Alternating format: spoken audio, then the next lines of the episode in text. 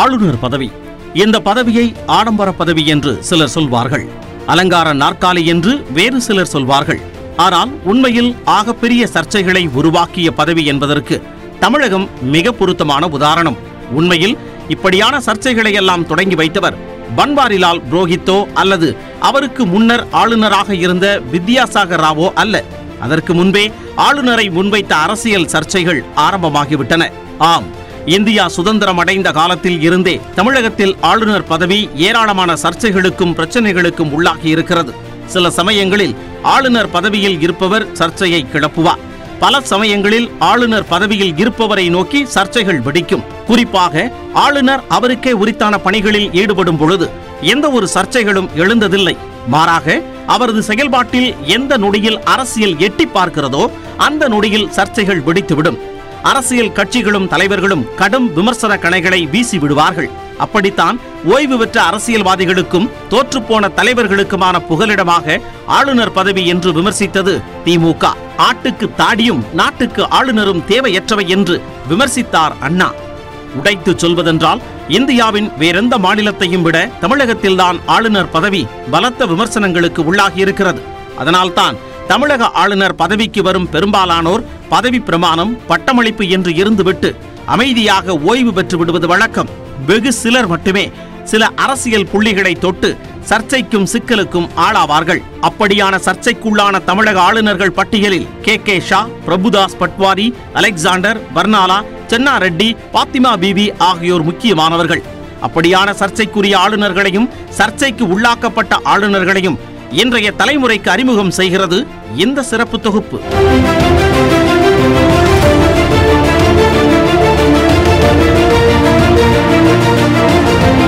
சுதந்திர இந்தியாவுக்கான முதல் பொதுத் தேர்தல் முடிந்ததும் சென்னை மாகாணத்தில் எந்த கட்சிக்கும் மெஜாரிட்டி கிடைக்கவில்லை. மாறாக அந்த மெஜாரிட்டி எதிர்க்கட்சிகள் அமைத்த கூட்டணிக்கு இருந்தது.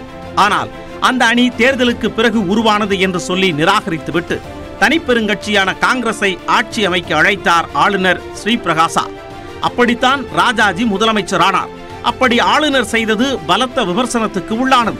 போதாக்குறைக்கு எம்எல்ஏவாக இல்லாத ராஜாஜியை நியமன உறுப்பினராக்கி மேலும் சர்ச்சைக்குள்ளானார் ஆளுநர் ஸ்ரீபிரகாசா. அவருக்கு பிறகு அதிகம் சர்ச்சைக்குள்ளானவர் எழுபதுகளில் தமிழக ஆளுநராக இருந்த கே. கே. ஷா. அப்போதைய முதல்வர் கருணாநிதிக்கு சாதகமானவராக அறியப்பட்ட அவரை கலைஞர் கருணாநிதி ஷா என்றே விமர்சிப்பார்கள். திமுக அமைச்சரவை மீது எம்ஜிஆர் ஊழல் புகார் கொடுத்தது கே. கே. ஷாவிடம்தான். ஆனால் அந்த புகார்களை முதல்வரிடமே அனுப்புவேன் என்று அவர் சொன்னதால் அவற்றை ஜனாதிபதியிடம் கொடுத்தார் எம்ஜிஆர். எமர்ஜென்சியில் கருணாநிதி அரசை கலைக்க தயாரான போது ஆளுநரின் அறிக்கையை கோரியது இந்திரா அரசு. அதற்கு முதலில் மறுத்த ஷா பிறகு நெருக்கடி காரணமாக அறிக்கையில் கையெழுத்திட்டதாக செய்திகள் வந்தன. ஆம் ஆளுநர் மத்திய அரசுக்கு அணுக்கமாக இருப்பார் என்ற நிலை எழுபதுகளின் மத்தியில் மாறி மாநில அரசுக்கு ஆதரவாக இருந்தார் ஆளுநர். அதுவும் கூட பலத்த சர்ச்சைக்குள்ளானது. அதன் பிறகு ஆளுநர் பற்றிய சர்ச்சை பெரிதாக ஆனது எம்ஜிஆர் ஆட்சியில்தான். அப்போது தமிழக ஆளுநராக சுந்தர்லால் குரானா இருந்தார். அவர் அதிமுக அரசுக்கு நெருக்கமானவர் என்றாலும் சின்ன சின்ன சர்ச்சைகள் இருக்கவே செய்தன. குறிப்பாக ஆயிரத்து தொள்ளாயிரத்து எண்பத்து நான்காம் ஆண்டு தேர்தலில் அதிமுக வென்ற பிறகு முதல்வராக பதவியேற்க வேண்டிய எம்ஜிஆர் அமெரிக்காவில் மருத்துவ சிகிச்சையில் இருந்தார். எம்ஜிஆர் எப்போது வருவார் என்ற தகவல் ஆளுநருக்கு உறுதி செய்யப்படவில்லை. அதிருப்தி அடைந்த ஆளுநர் குரானா பேச முடியாத முழுமையாக செயல்பட முடியாத ஒருவருக்கு எப்படி முதல்வராக பதவி பிரமாணம் செய்து வைப்பது? என்று கேட்டார். அதிர்ந்து போன அதிமுக தரப்பு எம்ஜிஆரின் செயல்பாடுகள் குறித்த புகைப்படங்கள் வீடியோக்களை ஆளுநரின் பார்வைக்கு அனுப்பி வைத்தது. அப்போதும் சமாதானம் அடையாத ஆளுநர் எம்ஜிஆர் தமிழகம் திரும்பியதும் அவரை நேரில் சென்று பார்த்த பிறகே திருப்தி அடைந்தார். அப்போது முதல்வர் எம்ஜிஆருடன் வேறெந்த அமைச்சரும் பதவி ஏற்கவில்லை. அதை பற்றி ஆளுநருக்கு பகிரங்க கடிதங்கள் எழுதினார் முரசொலி மாறன் ஆளுநருக்கு எதிராக உயர்நீதிமன்றத்தில் வழக்குகள் தொடுத்தார் திமுகவின் மிசா கணேசன். சர்ச்சைகள் பெரிதானதைத் தொடர்ந்து சில அமைச்சர்கள் பதவியேற்றனர் அதன் பிறகே சர்ச்சைகள் ஓய்ந்தன. எம்ஜிஆர் ஆட்சி காலத்தில் ஆளுநர் பதவி சர்ச்சைக்குள்ளான மற்றொரு நிகழ்வு வெண்ணிறையாடை நிர்மலா தொடர்பானது. மேலவை உறுப்பினராக நிர்மலாவை நியமிக்குமாறு முதலமைச்சர் எம்ஜிஆர் பரிந்துரை செய்தார். ஆனால் திவால் நோட்டீஸ் கொடுத்தவர் நிர்மலா என்பதால் அது குறித்து தமிழக அரசிடம் விளக்கம் கோரினார் ஆளுநர் சுந்தர்லால் குரானா. சர்ச்சைகள் பெரிதாகவே வெண்ணிறை ஆடை நிர்மலாவை பரிந்துரை செய்ததை திரும்பப் பெற்றார் எம்ஜிஆர். எம்ஜிஆர் உயிருடன் இருந்தபோது எப்படி ஆளுநர் பதவி அரசியல் பேசுபொருளாக இருந்ததோ அதுபோலவே எம்ஜிஆரின் மரணத்திற்கு பிறகும் பரபரப்பான பேசுபொருளாக இருந்தது. ஜானகி எம்ஜிஆர் தனது ஆட்சிக்கு இருக்கும் பெரும்பான்மையை நிரூபிக்க அதிக கால அவகாசத்தையும் சலுகைகளையும் கொடுத்தார் ஆளுநர். அதற்கு அதிமுகவின் மற்றொரு பிரிவுக்கு தலைமை வகித்த ஜெயலலிதா கண்டனம் தெரிவித்து ஆளுநரின் பாரபட்சத்தை கடுமையாக விமர்சித்தார். அதே ஆளுநர்தான் ஜானகி அரசை கலைப்பதற்கான அறிக்கையை மத்திய அரசுக்கு அனுப்பினார். இப்படி ஆளுநருக்கும் அதிமுகவுக்குமான மோதல் என்பது தமிழக அரசியல் களத்திற்கு புதிதல்ல. தமிழகத்தின் சர்ச்சைக்குரிய ஆளுநர்கள் பட்டியலில் முதன்மையாக இருப்பவர் பி ஜி அலெக்சாண்டர். ஆளுநர் நேரடி அரசியலில் ஈடுபடுகிறார் என்ற புகார் அலெக்சாண்டர் ஆளுநராக இருந்தபோதுதான் தமிழகத்தில் முதன்முறையாக எழுந்தது. அதற்கு காரணம் ஆளுநருக்கும் அப்போதைய தமிழக காங்கிரஸ் கமிட்டி தலைவர்களுக்கும் இருந்த தொடர்புகள். நேரடியாக ஆளுநரை பார்ப்பதும் புகார் பட்டியல் கொடுப்பதும் அரசியல் ஆலோசனை நடத்துவதும் தொடர்ச்சியாக நடந்தன. அதன் உச்சம்தான் ஆட்சி கலைப்பிற்கு பிறகு ஆறு மாதங்களில் தேர்தல் நடத்த வேண்டும் என்ற விதிமுறை தளர்த்தப்பட்டு ஆளுநர் ஆட்சி நீட்டிக்கப்பட்டது. காங்கிரஸை தேர்தலுக்கு தயார்படுத்தவே இந்த கால நீட்டிப்பு என்றன எதிர்க்கட்சிகள். மக்களால் தேர்ந்தெடுக்கப்பட்ட அரசுக்கு பதிலாக ஆளுநர் அலெக்சாண்டர் சர்வ அதிகாரத்துடன் தமிழகத்தை ஆட்சி செய்தார். அப்படி இருந்தபோதும் அடுத்து வந்த தேர்தலில் திமுக ஆட்சியை பிடித்தது. கருணாநிதி முதல்வரானார். அலெக்சாண்டருக்கு பிறகு தமிழக ஆளுநராக சுர்ஜித் சிங் பர்னாலா வந்தார். அவருக்கும் முதலமைச்சர் கருணாநிதிக்கும் இடையே சுமூக உறவு இருந்தது. அதுவே பின்னாளில் சர்ச்சையானது. விடுதலை புலிகள் நடமாட்டத்தை காரணமாகச் சொல்லி திமுக அரசை கலைக்க முடிவு செய்தார் பிரதமர் சந்திரசேகர். ஆனால் அதற்குரிய அறிக்கையை தர ஆளுநர் பர்னாலா மறுக்கவே ஆளுநர் அறிக்கை இல்லாமலும் மாநில அரசை கலைக்க முடியும் என்பதை நிரூபித்து காட்டியது சந்திரசேகர் அரசு. பர்னாலாவுக்கு பிறகு ஆளுநரான பீஷ்ம நாராயண் சிங்குக்கும் முதல்வர் ஜெயலலிதாவுக்கும் இடையே பெரிய சர்ச்சை எழவில்லை. ஆனால் முதல்வர் மீது ஊழல் புகார் குற்றம் சாட்டி அவர் மீது வழக்கு தொடர அனுமதி கேட்டன எதிர்க்கட்சிகள். அதனை ஆளுநர் பீஷ்ம நாராயண் சிங் மறுக்கவே சுப்பிரமணியன் சுவாமி பலத்த விமர்சனங்களை எழுப்பினார். அதனைத் தொடர்ந்து பீஷ்ம நாராயண் சிங்கின் இடத்திற்கு சென்னாரெட்டி நியமிக்கப்பட்டார். ஆந்திரத்து அதிரடி அரசியல்வாதியான சென்னாரெட்டி ஜெயலலிதா இடையே அவ்வப்போது பிரச்சனைகள் வந்தன. அவற்றுக்கான தொடக்க புள்ளி வைக்கப்பட்டது ஆர்எஸ்எஸ் அலுவலக குண்டுபிடிப்பு விவகாரத்தின் போதுதான். அந்த சம்பவம் பற்றி ஆளுநருக்கு மாநில அரசு தகவல் சொல்லவில்லை என்றார் சென்னாரெட்டி. அடுத்து சட்டமன்றத்தை கூட்ட சபாநாயகர் அனுப்பிய கடிதத்திற்கு பதிலளிக்க தாமதித்தார் ஆளுநர் சென்னாரெட்டி. அது சர்ச்சையான நிலையில் தமிழக அரசின் தலைமைச் செயலாளர் டி வி. வெங்கட்ராமனை பதவி நீட்டிப்புக்கு அனுமதி தருவதிலும் ஆளுநர் சென்னாரெட்டி நிதானம் காட்டவே அதிமுக வெகுண்டெழுந்து ஆளுநரை விமர்சித்தது. முக்கியமாக அமைச்சர் எஸ். டி. சோமசுந்தரம் ஆளுநரின் செயலை விமர்சித்து பகிரங்க அறிக்கை வெளியிட்டார். அதன் நீட்சியாக ஆளுநர் முதல்வர் இடையிலான கடிதங்கள் நெருப்பை சுமந்து சென்றன. ஒரு கட்டத்தில் ஆளும் கட்சிக்கு எதிராக எதிர்க்கட்சிகளின் கூட்டணியை உருவாக்கும் தளமாக ஆளுநர் மாளிகை செயல்படுவதாக அதிமுக தரப்பு விமர்சித்தது. அந்த வகையில் தமிழக அரசியல் களத்தில் அதிகம் சர்ச்சைக்குள்ளான ஆளுநர் சென்னா ரெட்டியே அவருக்கு பிறகு அதிகம் சர்ச்சைக்குள்ளான ஆளுநர் பட்டியலில் பாத்திமா பீவிக்கு முக்கிய இடம் உண்டு.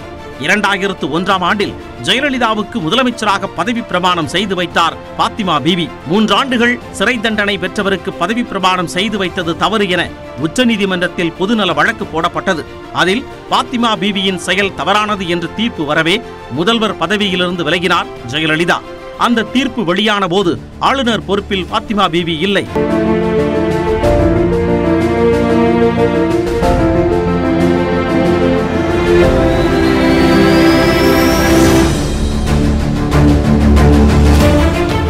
பாத்திமா பீவியை தொடர்ந்து சர்ச்சைக்குள்ளான ஆளுநர் என்று வித்யாசாகர் ராவை சொல்லலாம்.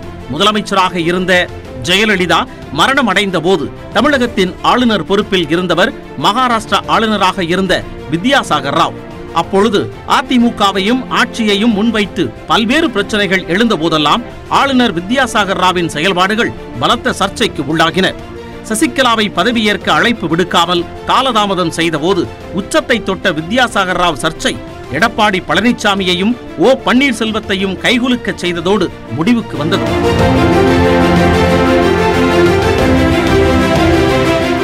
ஆளுநர் வித்யாசாகர் ராவுக்கு பதிலாக பன்வாரிலால் புரோஹித் தமிழக ஆளுநராக நியமிக்கப்பட்டார். பதவியேற்ற புதிதில் திடீரென கோவைக்கு சுற்றுப்பயணம் சென்ற ஆளுநர் பன்வாரிலால் புரோஹித் காவல்துறை உள்ளிட்ட மாவட்ட நிர்வாக அதிகாரிகளை அழைத்து பேசினார். அதிகாரிகளுடன் ஆய்வும் ஆலோசனையும் நடத்திய கையோடு மத்திய அரசின் தூய்மை இந்தியா திட்டம் குறித்த ஆய்வுப் பணிகளை மேற்கொண்டார் ஆளுநர் பன்வாரிலால் புரோஹித்.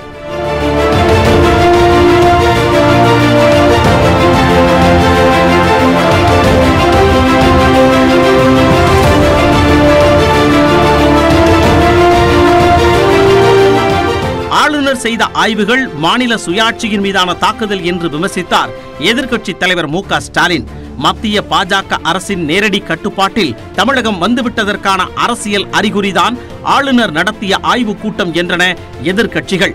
அதற்கு வலுச்சேர்ப்பது போல ஆளுநரின் புதிய சிகிச்சையால் தமிழகம் புத்துணர்வு பெறும் என்றார் அப்போதைய தமிழக பாஜக தலைவர் டாக்டர் தமிழிசை. ஆளுநரின் ஆய்வு தொடர்பான சர்ச்சைகளுக்கு அதிமுகவின் விளக்கம் என்னவாக இருந்தது என்றால் மத்திய அரசு ஆளுநர் முதல்வர் மூவரும் தமிழக வளர்ச்சிக்காக உழைத்து வருகிறார்கள். அதன் அடையாளம்தான் ஆளுநரின் ஆய்வு கூட்டம் என்றார் உயர்கல்வித்துறை அமைச்சர் கே பி அன்பழகன். ஆளுநர் புரோஹித் அதிகாரிகளை சந்தித்ததும் அவர்களிடம் ஆலோசித்ததும் ஆரோக்கியமான நிர்வாக நடைமுறை என்றார் உள்ளாட்சித்துறை அமைச்சர் எஸ் பி வேலுமணி. ஆளுநர் நடத்திய ஆய்வால் அச்சப்பட ஏதும் இல்லை என்றார் அமைச்சர் ஜெயக்குமார்.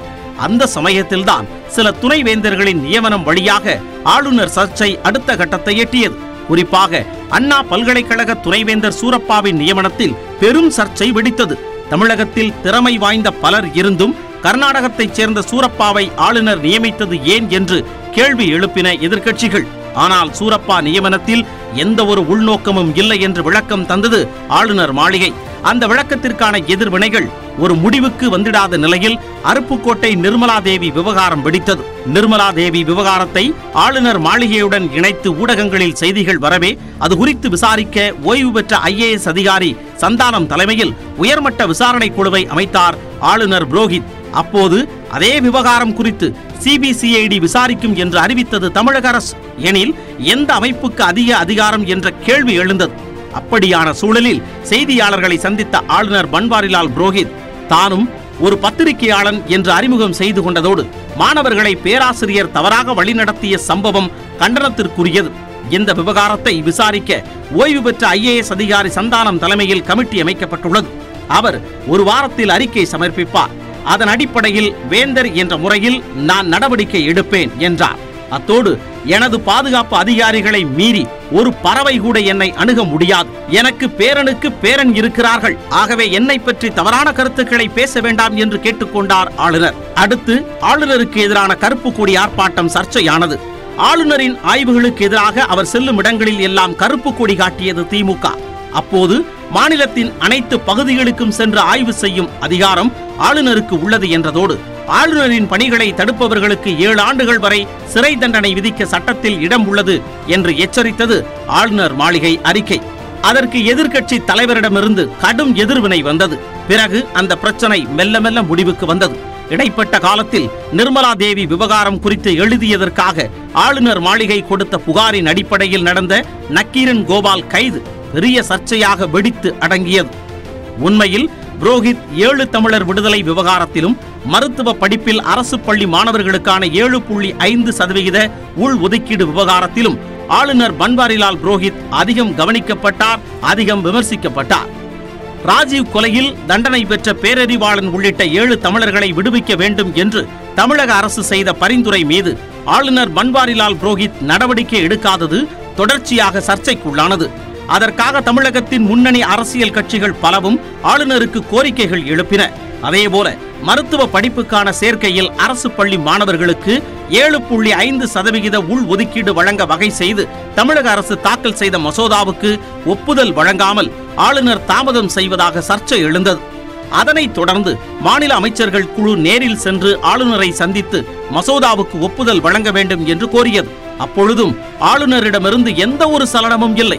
அதன் நீட்சியாகவே எதிர்க்கட்சித் தலைவர் மு க ஸ்டாலின் ஆளுநருக்கு கடிதம் எழுதி மசோதாவுக்கு ஒப்புதல் தர வலியுறுத்தினார். அதற்கு கடிதம் வழியாக பதிலளித்த ஆளுநர் பன்வாரிலால் புரோஹித் மசோதா குறித்து முடிவெடுக்க மூன்று முதல் நான்கு வாரங்கள் வரை கால அவகாசம் தேவைப்படும் என்று கூறியிருந்தார்.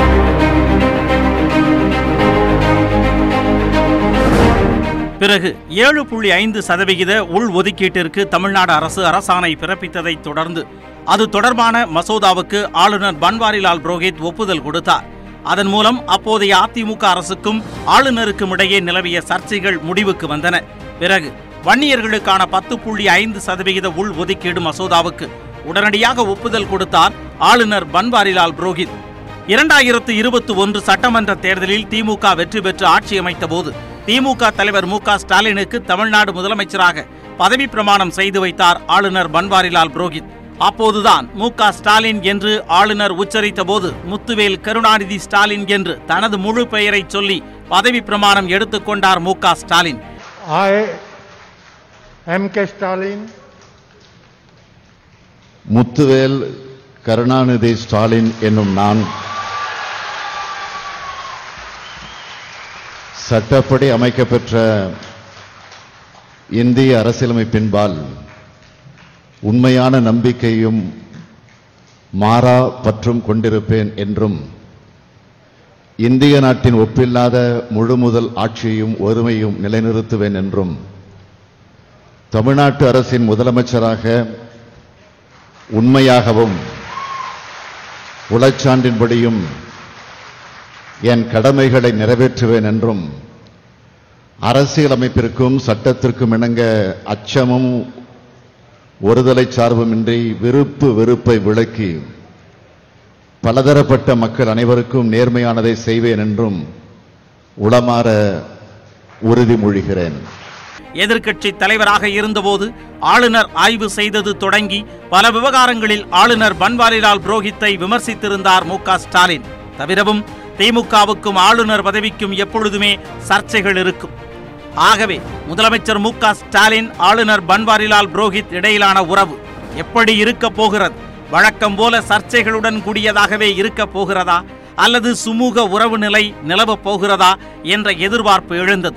அந்த எதிர்பார்ப்புக்கு மத்தியில் தமிழ்நாடு சட்டமன்றத்தில் முதல் கூட்டத்தொடரில் ஆளுநர் பன்வாரிலால் புரோஹித் உரை நிகழ்த்தினார்.